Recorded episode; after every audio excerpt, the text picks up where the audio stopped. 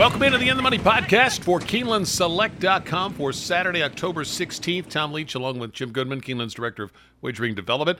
Final grade one of the fall meet coming up on the Saturday card. It's the Queen Elizabeth II Challenge Cup.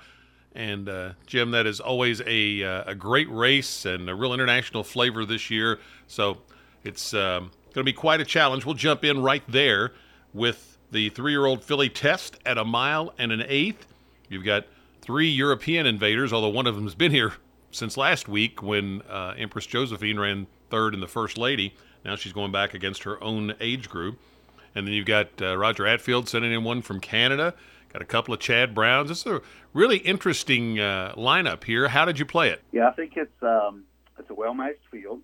I couldn't single anybody here for the pick four, but I think Empress Josephine uh, running back on uh, just um, uh, you know, a week's rest, you kind of wonder about that. But it was a mile race. This is stretching out to a mile and eight. Um, I don't see anything in her history where she came back that quickly, although uh, there is uh, an 18 day gap. So I, I don't think it's going to be, and he wouldn't run her if he didn't think she had a good shot. And she gets back in with three year olds here. And she only lost the first lady by a length to blowout. So uh, I think she's certainly live here uh, and probably going to be a favorite. Uh, I like Nisus for Le Peru coming over, although the time form ratings aren't quite as good as Empress Josephine. They are close, and she ran the grade one at, in Juddmonte Irish Oaks last time at the Curragh, so I think you got to throw her in there. Uh, Shantisara uh, for Chad Brown. Actually, uh, I'm going to use both the Chad Browns technical analysis with Ortiz. Shantisara gets Prat, and I love Prat on this turf course, although he's only won uh, one race so far, uh, but he's finished second five times. So uh, this horse is improving with each start in the United States and looks like she's getting better. Technical analysis is live. And then Brad Cox has Burning Ambition on the inside for, for Laurent Geroux.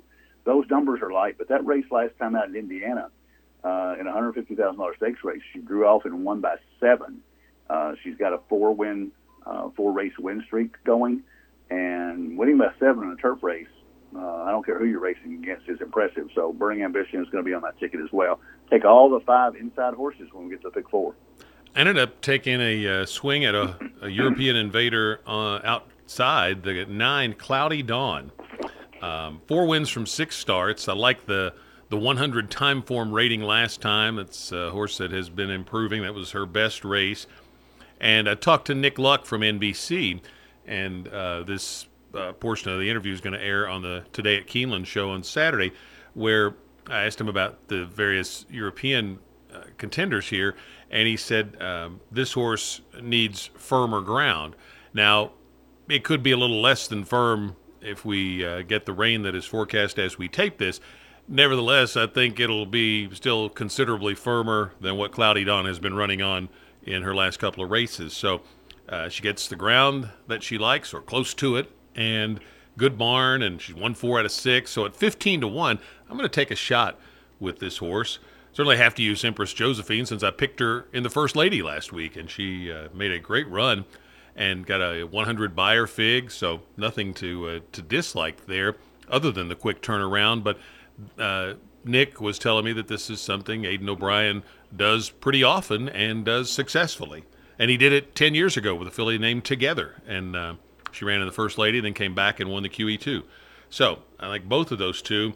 The Chad Browns are, are kind of interchangeable. I gave just the slightest of nods to technical analysis because she's won a grade two, but your point about Prat is well made and how uh, good he is on the turf. So those are, you know, if, if you take one, you have to use them both, I think. And the other one I'm going to throw in is Lady Speightspeare for Roger Attfield, mainly the angle that she was a grade one winner as a two year old and uh, won the Natalma. So that's always a good field. And then she was off for some reason until recently and just got what looked to be a nice prep, but it was still her lifetime best Beyer figure. And I think she moves forward off that. Now, she may not move forward enough to win this, but I'm going to include her on a pick four ticket anyway in case she does. So, um, going for a price here in the QE2. Let's jump back to the seventh race and look at the pick four races. Uh, it's a $300,000 guaranteed pick four. The maiden race starts it off. Fillies and Mares three and up in a mile and a 16th.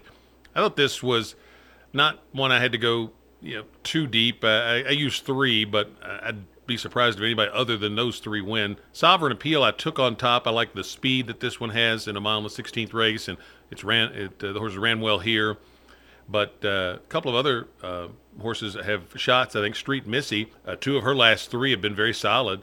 And then Big City Mama, it's Shug McGaughey, it's Tyler Gaffalione, who's been red hot this week, and a nice inside draw for the mile on the 16th. So uh, I'm going to take two, five, and one in the uh, pick four and feel like any one of the three could win it. How about you? Yeah, I think you're right. I think the other three are not. Um, the other four horses are probably not contenders here. I'm uh, I'm going to stand with Sovereign Appeal. I think this horse has been uh, she's been very consistent for Brian Lynch. The last two races at Ellis have both been good, not outstanding, but uh, third race of, of a form cycle, going from a 61 to a 68 Beyer, That number is is likely going to win this, or if if he doesn't, just a slight step up, because the other horses are well below that, except for Street Missy. So I think uh, the inside draw for for Brian Lynch. Brian uh, likes to win here at Keeneland, and, and Sovereign Appeal looks like to me the uh, the play here. Uh, Big City Mama for Shug is obviously a, a contender, and Street Missy. I agree on your three horses. I'm just going to narrow this down so I can go deep later on. Well, let's go later on to the ninth race. It's a first level allowance for three year olds and up, one mile distance on the dirt, so that's a short run to the first turn. How did you see this one? Well, this one is um, uh, Trash Talking Yankee and Ducal both scratched out of races uh, on the uh, 14th to run here. So Ducal seems to be the class of the field with uh, two consecutive 90 Beyers. Um, if I weren't singling Sovereign Appeal in the previous race, I could be talked into singling Ducal here. But I'm going to use a couple other horses that have been not as consistent, but on their best day can fit here. Malibu Star is one uh, for Kelly Breen on the inside, and the uh, the 90 Beyer last time out at Aqueduct uh, fits well with this group. Winter Pool for Chad Brown, 291 Beyers back to back at Saratoga at a mile and an eighth, and uh, he's, he uh, shortens up to a mile here, which might not be his best distance. He comes from out of it, but he's two for five lifetime with two seconds. So I'm going to I'm going to use those horses. Uh, Trash Talking Yankee just off that 85 Beyer last time out.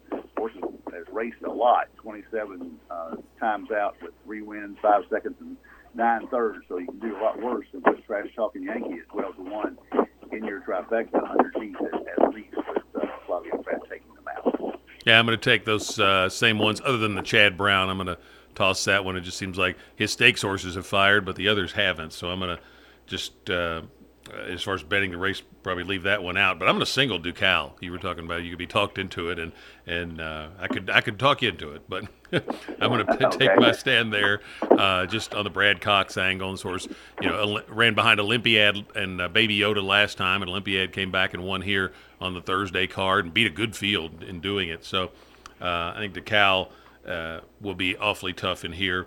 And so we'll move on to the 10th race, second level allowance. It's a turf sprint at five and a half for fillies and mares three and up. Uh, obviously, Wesley Ward's going to be tough in these turf sprints with Chili Petin, the four, um, and a horse that uh, has run well here at Keeneland, and uh, Wesley's Barn has been doing well. I ended up taking Ghosting Kim on top, though. Her best race was here in April. She was, comes off a third at Kentucky Downs, and that was at six and a half. So she cuts back to five and a half here, coming off that uh, testing race at Kentucky Downs. I think that benefits her, and um, I'm, I'm going to take her on top. But a couple of others I'm going to use Social Chatter, who's won two in a row, and then the seven, and uh, it's Lemos Cunha. I'm going to guess, but just on the angle of a 77 Beyer last time, that was a big improvement.